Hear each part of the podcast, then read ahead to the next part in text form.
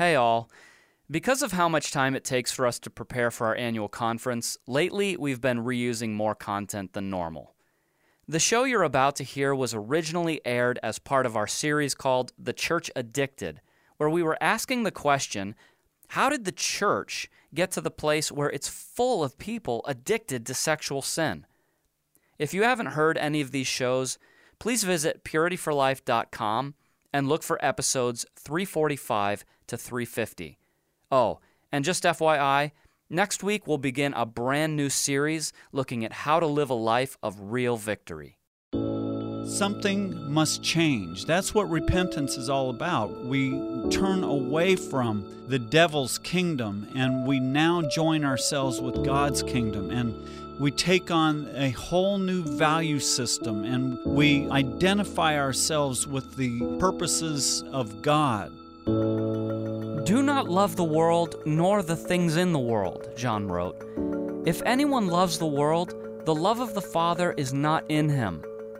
And James said that whoever wishes to be a friend of the world makes himself an enemy of God. These scriptures are very clear, and yet they are often ignored, disobeyed, and even sometimes renounced by the evangelical church as being out of step with reality. But God's Word has not changed, and love for this world is a chief reason why the church is addicted. In this third episode in our series, The Church Addicted, we're going to examine the biblical call to be in the world, but not of it, and how to do that in real life. This is Purity for Life.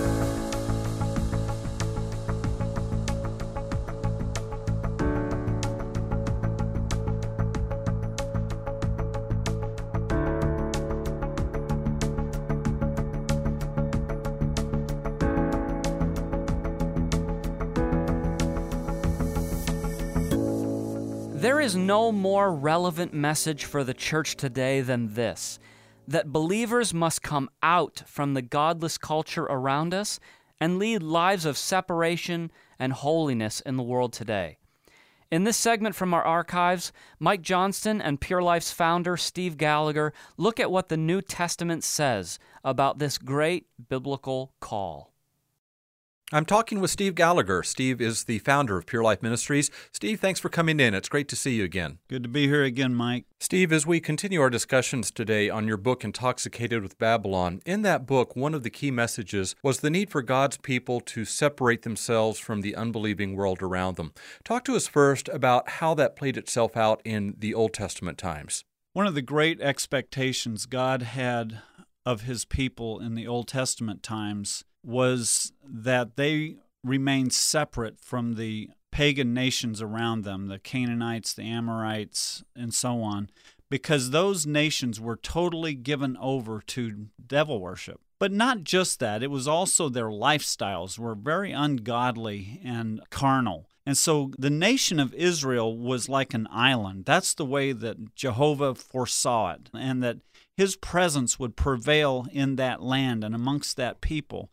And then from there, then they would be able to export that godliness to the heathen nations around them. Okay, how did that change then as we move into the New Testament times? When we come into the New Testament, everything changed at Calvary. Obviously, Jesus Christ, his death was the sacrifice for man's sin. We no longer had to go through the sacrificial system and all of that. But that did not end God's expectation of his people to be separated unto his purposes. The difference now would be that instead of them being a people who were physically separated by national borders, now God's people were going to be living amongst the unsaved, and yet in their hearts. And this is the great change from the Old Testament to the New. Instead of things being outward, now they were going to be inward. And so in the New Testament times, God's people were expected to remain separate from the world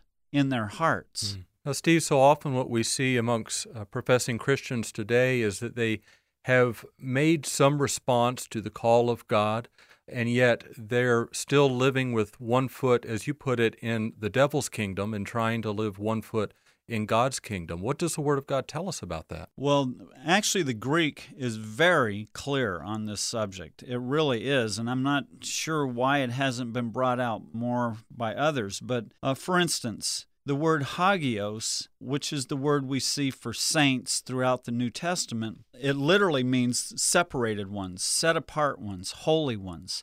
That's what the word means, and that's what a believer is supposed to be a separated one, separated from the unsaved world around them. And then also, not only that, the same concept is transferred to the corporate body of these separated ones. And I'm talking about the Greek word for church, which is ecclesia. And that comes from the combining of the two words ek which means out of, and kletos, which means called. So, in other words, the church literally means, the, in the Greek, that term literally means called out ones. So, again, this idea is reinforced with that word as well. Steve, in 2 Corinthians chapter 6, Paul goes into some significant detail about what it really means to live as a separated Christian. And you bring out of that passage three commandments. Uh, let's go through those. I think that'll help folks to understand really what it means to be a separated Christian. And you start out uh, the first commandment get out of unequal yokes. Yeah, and this one is one of those things where people get themselves into relationships with unbelievers that really are only going to drain them spiritually and lead them astray. For instance, a young Christian girl marries an unbelieving boyfriend. Now, we all know stories where God has used it for good and the boy ends up getting saved and they live happily ever after. But we should never take one of those exceptions and use it to dismiss the wisdom and even the commandment in God's Word. When He says, do not be unequally yoked, we need to take that commandment seriously. Steve, how do we reconcile that command with our responsibility to be a witness? I mean, we are, after all, in this world. Yeah, that's a very good point, Mike. We are to be a light to an unbelieving world. But there's a difference between having a loose association with unbelievers, uh, you know, unbelieving family members and coworkers and so on, where you can live out the Christian life before them and they can see Christ through your life. That's one thing. But to be in close, intimate relationships with unbelievers, that's another matter. And I think that's the difference between the two. Okay, the second command that you took out of that passage from Paul was your lifestyle must change. The implication there, Mike, is that before they came to Christ, they were part of this ungodly world. In fact, Paul had written to the Ephesians, You were dead in your trespasses and sins, in which you formerly walked according to the course of this world. But when we come to Christ, something must change. That's what repentance is all about. We repent of, we turn away from the devil's kingdom, and we now join ourselves with God's kingdom. And we take on a whole new value system and we identify ourselves with the purposes of God. Any part of our lifestyle that still reflects that old worldly mentality must change. Okay, and the third command was to decontaminate yourself. Paul told the Corinthians in this passage, Let us cleanse ourselves from all defilement of flesh and spirit, perfecting holiness in the fear of God. Again, this is another direct reference to the contaminating influences of this fallen world around us. And, you know, the picture of it is in the Old Testament times when you got around a, a, leper's house. Let's say you had to go in that house for some reason. And the idea is don't touch anything because you're going to become terribly contaminated. And it's that same kind of uh, mentality, I believe, that Paul had when he's telling these Greek believers that they need to separate themselves from the ungodly world around them and don't become involved with it because you will be contaminated by it. Mm. You know, as you're sharing that, Steve, I mean, what just becomes real to us is that in the church today, we're not hearing this kind of preaching. We're not hearing this kind of message that we have to take these things seriously. I know. And I believe the reason for that is because so much of the church has already become so immersed in this world, in, in the pagan culture in which we live. I think for most Christians, the culture is much bigger in their minds and in their hearts than the kingdom of God. But nevertheless, these commandments are still there, you know. For instance, not long ago I was in a hotel and I watched some television, something I rarely have the opportunity to do and rarely do, but I was just flipping through the channels trying to find a decent channel, something like the History Channel or whatever, and just in one go round through the channels, I saw just unbelievable things. And what occurred to me later was this is what Christians are immersing themselves with every night practically. They are contaminating themselves with the immoral values of this world. Mm. And let's not forget, Satan is called the prince of this world. I think one of the things that uh, was very encouraging to me, Steve, in reading this chapter, and that I think will help folks to understand the long term goal of God wanting us to come out from this world, is that we really need to have an eternal perspective because we do have a home that we're going to. There is a reason God is wanting to prepare us in this way. Yeah, I mean, it sounds like a totally negative message that we're talking about, but there is a purpose behind it. The, the purpose is to separate ourselves from the world for what? For God, because He is calling a people out unto Himself. Jesus is calling a bride out to Himself and he's not going to have a bride with other lovers. And the eternal ramifications of that love affair are just so astounding, they're beyond our comprehension. Steve Gallagher, thanks for talking to us about God's call to come out. Amen. So, this call to separate is an essential part of biblical Christianity. But for those who've been influenced by the church addicted, it's easy to minimize the clear commands of Scripture I'd like to play a conversation that Mike Johnston had with former Pure Life Director of Counseling Brad Fergus and Pure Life co founder Kathy Gallagher. They dive into this contrast between a worldly minded and a heavenly minded believer.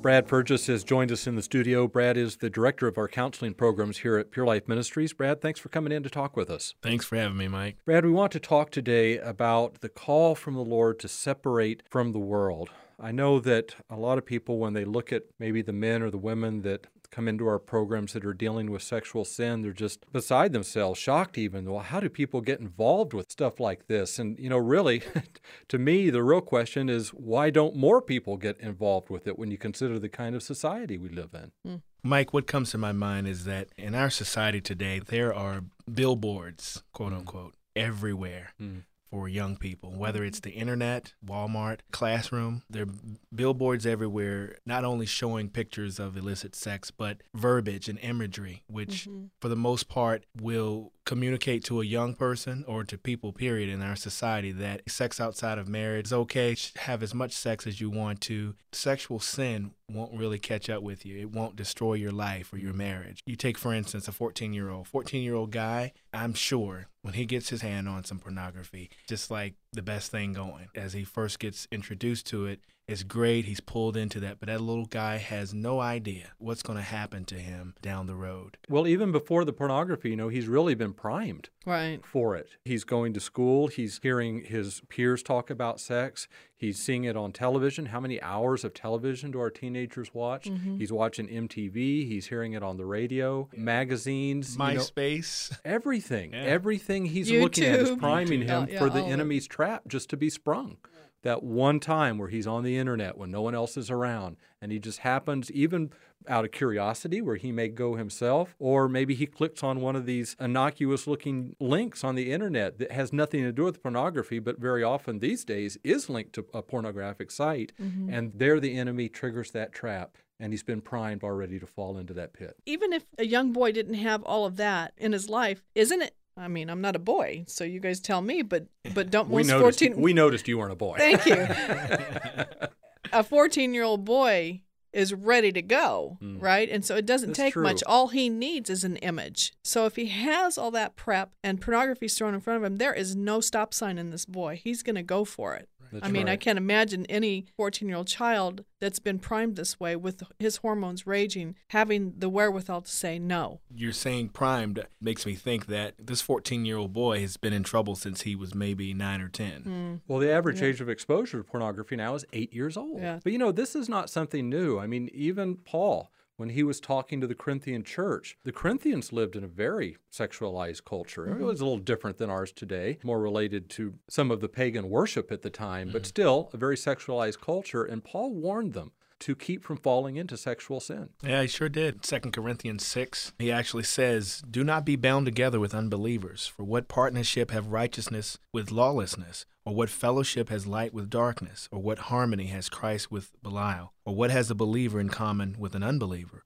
Or what agreement has the temple of God with idols? For we are the temple of the living God, just as God said, I will dwell in them and walk among them, I will be their God, and they shall be my people. Therefore, come out from their midst and be separate, says the Lord, and do not touch what is unclean, and I will welcome you. I will be a father to you, and you shall be sons and daughters to me, says the Lord Almighty. So, God really has called Christians to be separate from the world. But in today's American church, we don't take that very seriously, do we? I believe overall there is a delusion that if you go to church, if you are involved in your local church, that makes you separate or different. But mm. in the final analysis, when you break down the daily life of the typical American Christian, you would see them doing the same things that hmm. people who are unsaved. You know, in this verse, there's a conditional promise in here. Mm. God said, I will dwell in them and walk among them, and I will be their God, and they shall be my people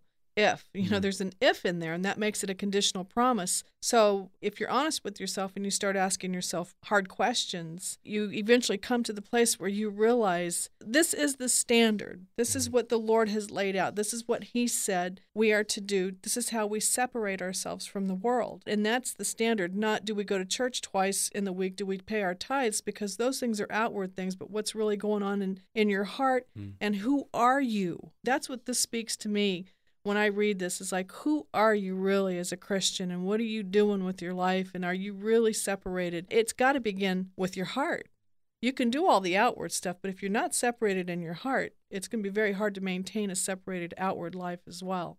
And what is the purpose of our lives? I know many Christians, right. they'll read those verses and they see them as a list of do's and don'ts. Right. You know, keep the rules, keep the law. Here we are living by the law again. Mm-hmm. But the real motivation here is if I want that relationship with the Lord, then these are the things that I don't want in my life because they get in the way of that relationship. Right. Right. And God's goal for our lives is that we would glorify Him in every area of our, of our lives, with our bodies, with our lives, with our time, with whatever we're doing as saints, we're we are to live as strangers and pilgrims in the earth, as it says in yes. Hebrews 11, and we are to keep seeking the things that are above. For our citizenship is in heaven. We are supposed to be eagerly waiting for the Savior. But if we are allowing the world to dictate to us how we live, mm. we're not eagerly waiting for the Savior. I like what A.W. Tozer said. He said, "Men think of the world not as a battleground, but as a playground. Mm-hmm. We are not here to fight. We are here to frolic. We are not in a foreign land. We are at home." We're not getting ready to live. We are already living. Mm. And the best we can do is rid ourselves of our inhibitions and our frustrations and live this life to the full. Mm. It really wow. is a lack of an eternal perspective, isn't it? Right. Uh, we're just focused on the here and now. And that is, you know, I mean, let's just be fair about it. That is the American way of life. Yeah, it's true. Right. And just an understanding of, of life and, and circumstances. For the most part, the mindset is worldly. Everything that happens is focuses more on the world and not on, well, what is God doing? What is behind what's going on in our world? And Christians are living without an eternal perspective, you know, and I know God has been working that into me over the years because I didn't see God has a plan. God's doing something. His kingdom is coming to this earth and Christians need to live like that. But for the most part, as a collective whole, we don't. We're, we're asleep. We're not sober and awake and looking forward to Jesus returning and doing what he's wanting to do in the last days. Well, you know, that's what a love of the world does, though. It chokes out the love for God. Yes. I just think about the deplorable lack of hunger mm. for God's word in many people and why they end up in habitual sexual sin or habitual gambling or habitual overeating is because God and his word are not real to them because the love of all kinds of things have choked out the love yeah. of the word of God but if people would get into it you know if you just like would give God an opportunity take you know do some radical stuff to yourself separate yourself for a period of time and, mm. and get real with God and let him deal with you for a month just cut off the world Right. and get with God and get before His Word, I really believe something would happen for people. Yeah. Kathy, you mentioned the things that choke out God's word. And I, I want to read this quote from David Wilkerson. He wrote this back in 1970. And we're about to step on somebody's toes here, I know. the people that I know, we're about to step on your toes. The effects of television. This was written in 1970. Satan is succeeding through television in a way not possible by any other kind of demonic invasion. Through that speaking idol, he can accomplish in this generation what he accomplished in Eden. But the Sodomites are in now in our homes, and we are now the blinded ones. Homosexual writers, actors, and producers flaunt their evil right before our eyes, and admit it or not, you and all your home are under a demonic sodomite attack. Yeah. That was back in 1970 Yeah. when television was still relatively tame. Television is having a horrific impact on the Right. spiritual lives of Christians Yeah. in America. Yeah, and we harp on this day and night when Steve and I are out speaking. I just did a, a conference in Indianapolis a couple months ago, and I probably spent half an hour railing on TV and the effects of television and what it's doing to God's people. And, you know, I- I don't want to come across legalistic. I certainly don't want to come across self righteous, but I want to say unequivocally that television for the Christian is wrong. Cable television, network television, that medium coming in from the world for a Christian to sit down in front of that for a couple of hours a night, an hour a night, whatever it is, to sit there and listen to the world's message and question why they don't have a dynamic connection with God. It's just I it, I struggle with it. I have a hard time understanding where believers are at with where they're at. It's like David Wilkerson said, and I'll paraphrase it: "You're letting the devil speak to you in your own home." And in a passive way. Yes, Right, it's just, very just sitting there soaking in the world's message. And the thing with a lot of television is it doesn't look that bad. Yeah, that's right. But throughout a, a program, there are images that are going to be shot at different times. There's a message. Those people that are presenting these programs are typically godless people who Yeah. want to push their agenda. And who do you think are inspiring them other than Lucifer himself? That's right. But you, you know why it doesn't look bad, uh, Brad, is because of the desensitization of the viewer. Right. Mm-hmm. Uh, and I'll give you an example. Now, I've gone into ministry and fallen back into sin, and, and now the Lord has done a work in my heart. But I remember years ago when I first walked away from the gay community, I stopped watching television for three years. And when I came back, I was shocked Mm. by what was on television. What had happened is that I had become sensitized once again. My Mm-hmm. conscience had become sensitized by the Holy Spirit. I would venture to say that the Christians out there now that don't think television is bad, it's simply because They're numb. They've become corrupted by what they're watching. yeah, that's that's very true. The world corrupts, and they have been corrupted. desensitized and, and so that leads to uh, they're deadened spiritually and they don't have Mm-hmm. a hunger a hunger for the lord at all and so they're kind of walking around as zombies Mm-hmm. you know waiting for someone to give them a word or something to resuscitate them Right. and i would like to say too that you look at television the television is playing out all the deeds of the flesh Yeah. day in and day out day That's in true. and day out and those are the things that will separate you from a relationship with god the deeds of the flesh Yeah. and I- I've had friends and even relatives share with me about television, and they insist that they can handle it. Mm. Like, well, I just know this is just a show or this is just a program. But I, I want to say, if anyone's out there that thinks that way, yeah, it is just a show, just a program. But the spirit of the world is getting infiltrated into your heart and your mind and your being, and it is desensitizing you more and more. And it is God's enemy. Yeah, and I was going to say uh, one of the evidences of how powerful it is is the billions of dollars that advertisers spend Mm-hmm. to Right. have their products on those programs. They know how powerful that medium is, or they wouldn't be spending the money. Right. They know they're influencing you. right. Right. That's right. And- Getting you to do things you wouldn't otherwise do. Yes, and once again, priming Christians for what for many is the trap that the enemy triggers, and that is the internet. Right. Yeah. yeah. right. That's was the biggie. thinking about the internet today, Mike, and um, I had a little word picture. I know you like word pictures, so I'm going to bring one. Well, I'm kind of simple. I need them to understand things. So I just I remember as a kid, I grew up in Virginia on the farm, and I remember doing all sorts of experiments with with animals and insects, and I used to torture them sometimes. nice. Um, but I you're, remember you're one sick individual. Yeah. you're in the Well, right thank place. you. well, God's God's I done told you work in the you now. intern program. I told Yeah. you I was in the intern program. but um, I remember watching um, a spider's web, and I would you know, sometimes I would put grasshoppers on the web, but a lot of times, you know, something would fly by and then that spider would jump out, guess bite the thing and then wrap it up real quick. Okay, I admit it. I enjoyed watching that too. but I really, it just made me think of the internet, how yeah. now it's gotten so you have to use the internet. Mm-hmm. Right. And so for many, I know for maybe millions of people, because they had to use the internet for something or was part of school or everybody else has it, they got on the internet and they got caught in the web, and mm. then the mm. enemy has come out, got them entangled in it, and now they they can't get out of it. Yeah. It's just the the mm. picture that I had. Pastors, Christians who maybe they struggled with some temptation, but never thought of going and getting pornography. Mm. Now they're able to access it at click of the finger, right, you know, in their office or somewhere, and how the enemy has taken the internet and he is just tearing up the body of Christ. Oh yeah. And he yeah, is he's successful at doing it. Yeah. Well, we started our discussion today, Brad, talking about God's call for God's people to separate themselves from the world. How important is it that Christians in the body of Christ, especially those who may be struggling with the sensuality of the culture or with a particular temptation, how important is it that they really get serious and drastic about practical ways to separate themselves? Well, I think that in this dark hour that that we're living in, it's time for them to wake up. It's time for them to grow up, mm-hmm. and it's time for them to take a stand and say, "You know what? I am not going to let the enemy in this world take me any farther away from God.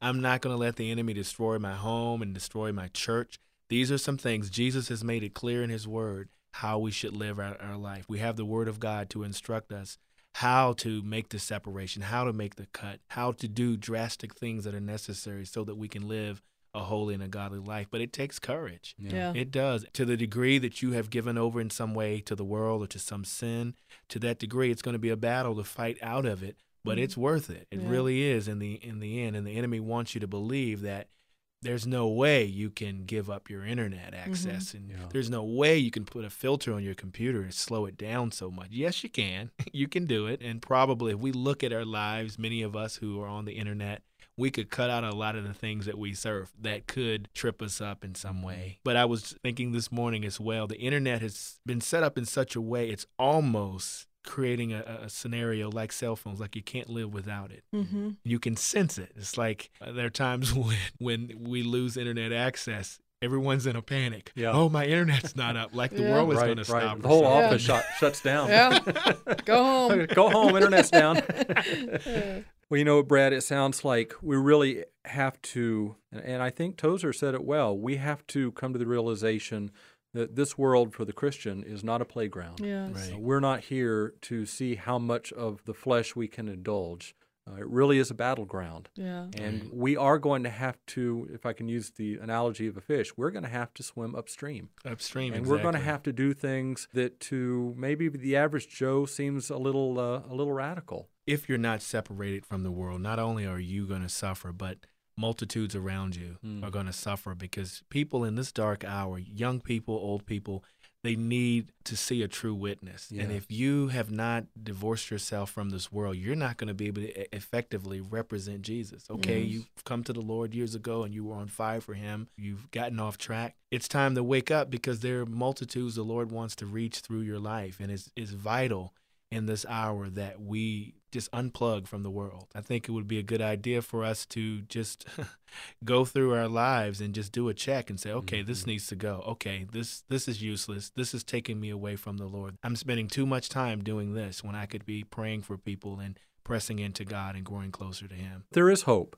There is hope. And does, God does give us hope that if we, as Kathy you said earlier, if we'll separate ourselves, if we'll right. consecrate ourselves to the Lord. He does want to have that relationship with us. And I'm so glad that you said what you said, not only for our sake, mm-hmm. but for the sake of others around us, maybe our children, mm-hmm. maybe our loved ones. You never that, know who's watching. Yeah, right. that, as you said, need to see a true witness, someone truly filled with the love of Christ, as opposed to being filled with the things of the world. Right. It's true. Amen. Brad Fergus, thanks so much. Thank you, Mike. One of the most blatant ways the spirit of this world seeks to keep Christians enmeshed in its mindset is through entertainment.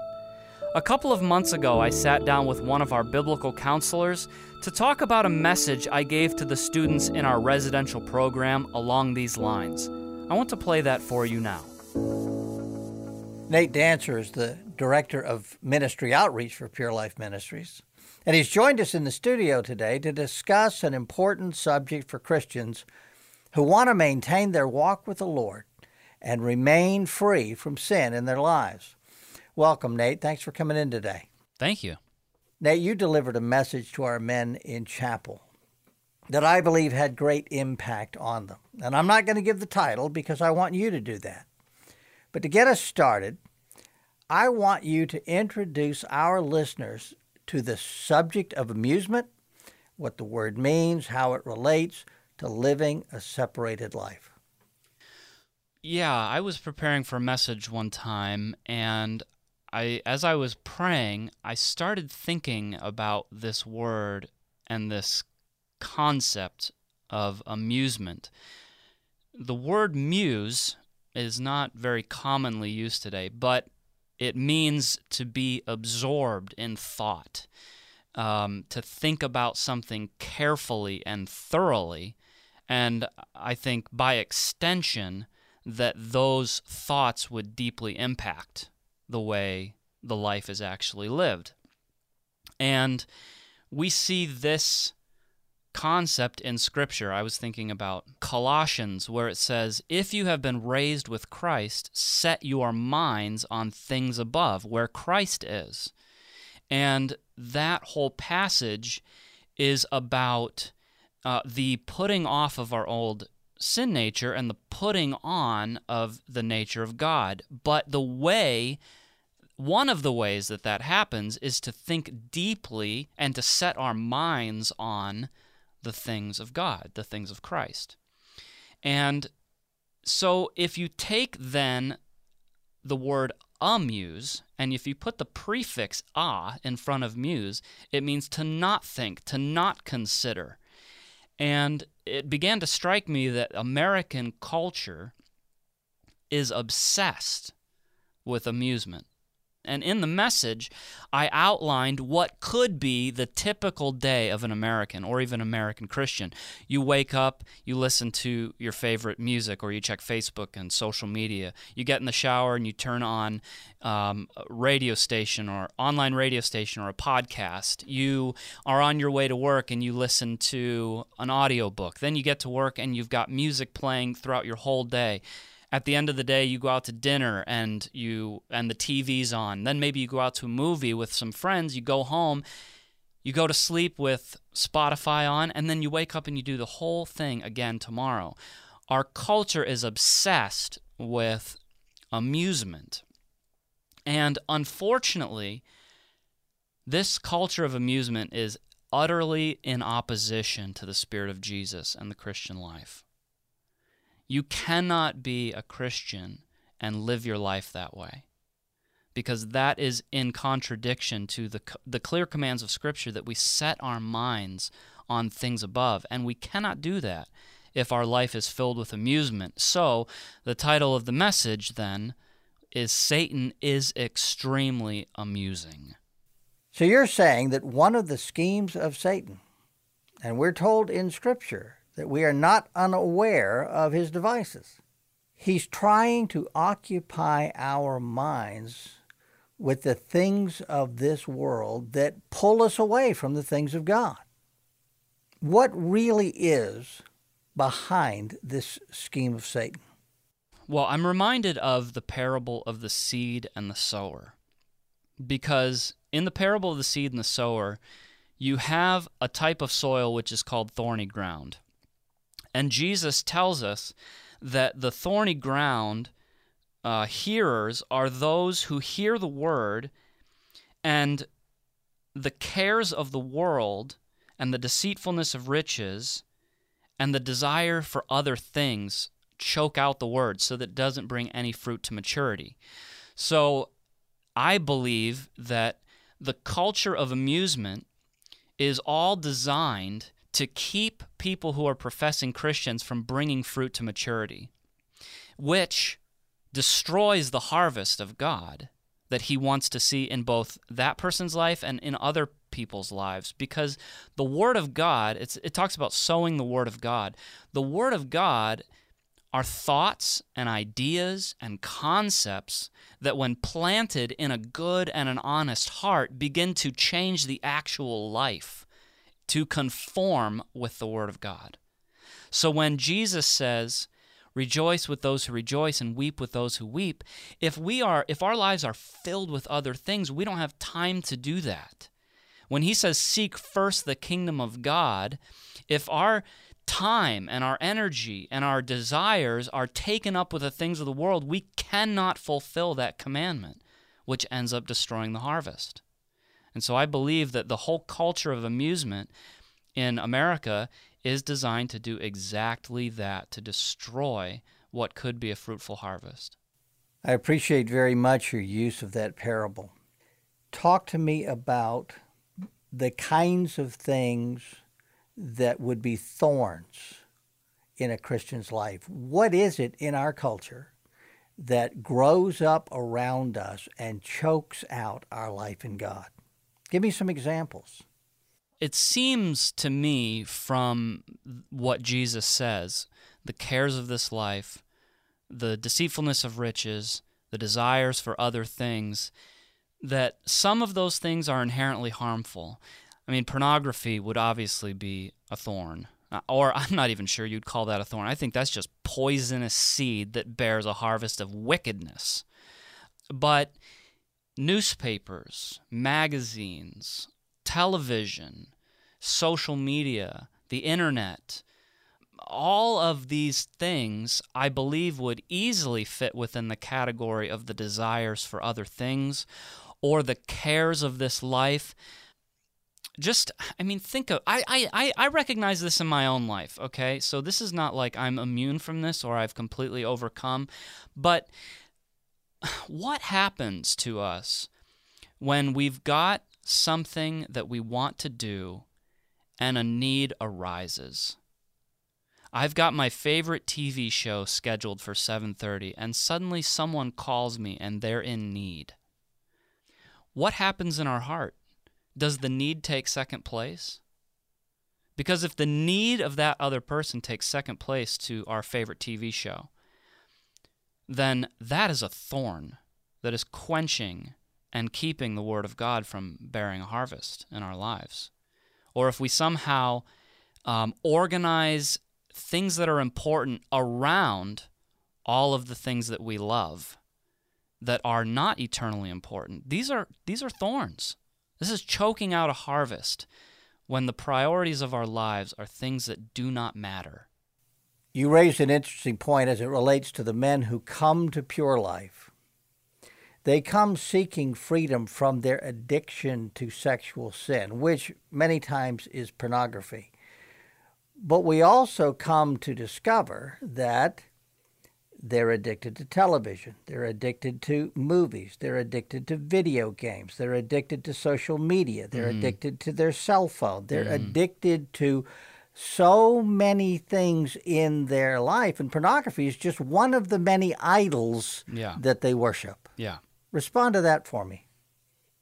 Okay. Well, I'm going to rely on some of what Pastor Steve has written because uh, I wouldn't have seen these things without uh, the aid of the Holy Spirit and also sitting under the, the teaching of, of Him. But the thing that began to be so clear to me as I read Intoxicated with Babylon and listened to his teachings on the apostasy and various things is that our culture is going in a direction the we know what that direction is. The direction and the end of that is the battle of Armageddon, where the forces of Antichrist come head to head with the forces of Jesus. And we know that there's no contest. But the enemy has to get the world to, to that point. And how is he going to do it? There have to be practical things in place that bring the world into his mindset. And these things are clear to me and clear to him. It it is popular culture that is creating the kind of environment where people will eventually rise up against Jesus. Okay, but let's bring this down to the practical level because that's like the cosmic kind of level, and not and most people aren't living there. Um, the mindset of the enemy is pleasure at any cost, and when we are feeding our souls and our minds with his mindset through television and social media and uh, and movies and music, we really don't get to determine what kind of fruit that is going to have in our lives. When we take in his mindset, his life is going to find expression in our life. And sometimes that's going to mean pornography. A lot of people don't want the fruit, but they want the seed. Meaning, they want the movies and the music and the television and the social media. What they're what they are opposed to is the fruit that comes from that kind of life, which is addiction to pornography. And we have to we have to teach people, and I had to have this in my life, that it's the love of the world that is making it possible for pornography to flourish in your life. If the love of the world is rooted out, then the pornography will go. But until you deal with the root, you cannot find freedom from the fruit. Nate, I'm reminded that in that upper room on the night before the cross, Jesus prayed for his disciples, and he prayed to the Father that his men not be taken out of this world. Mm-hmm. He wants us here to be effective witnesses for him, but we're not to be of the world. Yeah. And he also prayed that we would be protected from the evil one. Now, on a very practical level for our listeners, if they want to be in the world but not of the world, mm-hmm. what steps do they need to take to live a separated life? Mm-hmm. One of the things that was so helpful for me was being in the residential program because for nine months I was separated. I didn't have a choice. And it was in that environment of being separated from the world and being separated unto God that some of these things began to become more clear. And I would say to somebody if you are if you're in pornography or in sexual sin and you want to be changed, unplug. Unplug from social media, unplug your TV, unplug the music for a space of time and seek the Lord.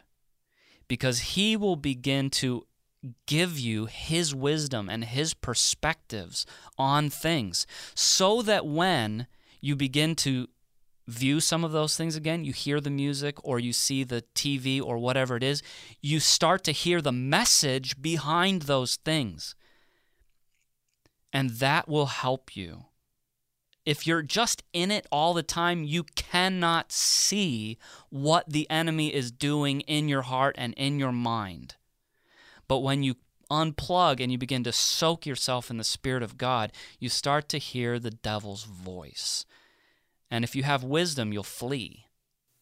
You've really given us a lot to think about. Uh, I pray that we won't get lost in amusement and miss thinking about these things. Mm-hmm. Thanks for coming in today. Yeah, no problem. So, has the Church of Jesus Christ simply been swallowed by the culture of the world around it? The answer is no, not completely. But we must fight the battle against assimilation into the godless culture every day. It's this culture that is always trying to wrap us up in its grip and leave us addicted, chained, and ultimately lost. We hope that you have been both challenged by the message of our broadcast today and also encouraged to stay in the fight. That's all for today. We'll see you next time. Purity for Life is a production of Pure Life Ministries. For over 30 years, Pure Life Ministries has been the go to for those whose lives have been devastated by sexual sin. Visit us on the web for more information about our life changing counseling programs and powerful teaching materials. Also, check out our video clips of men and women whose lives have been radically transformed. All that and more at purelifeministries.org.